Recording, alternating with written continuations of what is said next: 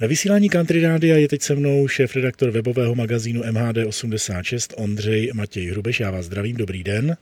Dobrý den. V názvu vašeho magazínu je Městská hromadná doprava.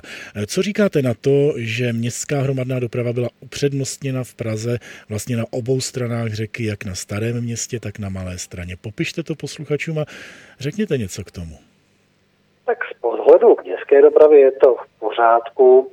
Došlo vlastně k tomu, že eh, proběhla před eh, pár dny výuka eh, na Smetanově nábřeží, což je mezi staroměstskou a Národním divadlem, kdy se tam opravovaly koleje, nemohly tam jezdit auta ani tramvaje a stalo se to, že všechno muselo být odkloněno přes malou stranu. Ale kapacitně malá strana není uspůsobena na transitní dopravu, takže po pár dnech tam byl vyloučen provoz automobilů a jezdili tam pouze tramvaje. A vedení města si řeklo, že vyzkouší zachovat ten stav, kdy po eh, jak smetanově nábřeží, tak přes malou stranu nebudou smět jezdit průjezdně automobily.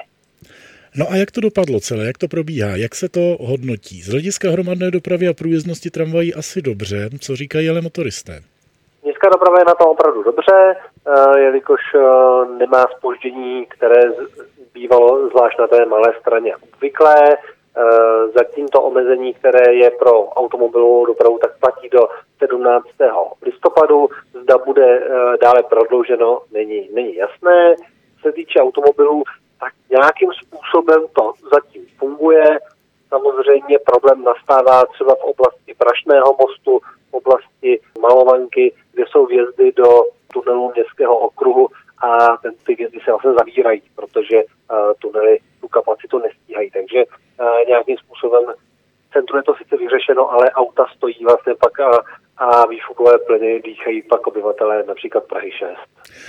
Je jisté, že motoristé si časem najdou nějaké objízdné trasy. V každém případě uvidíme, jak se to celé bude vyvíjet. Nápad a odvaha k tomu ten nápad realizovat je rozhodně chválihodná. Za informace děkuji šéf redaktoru webu MHD86 Ondřeji Matěji Hrubešovi. Děkuji a naslyšenou.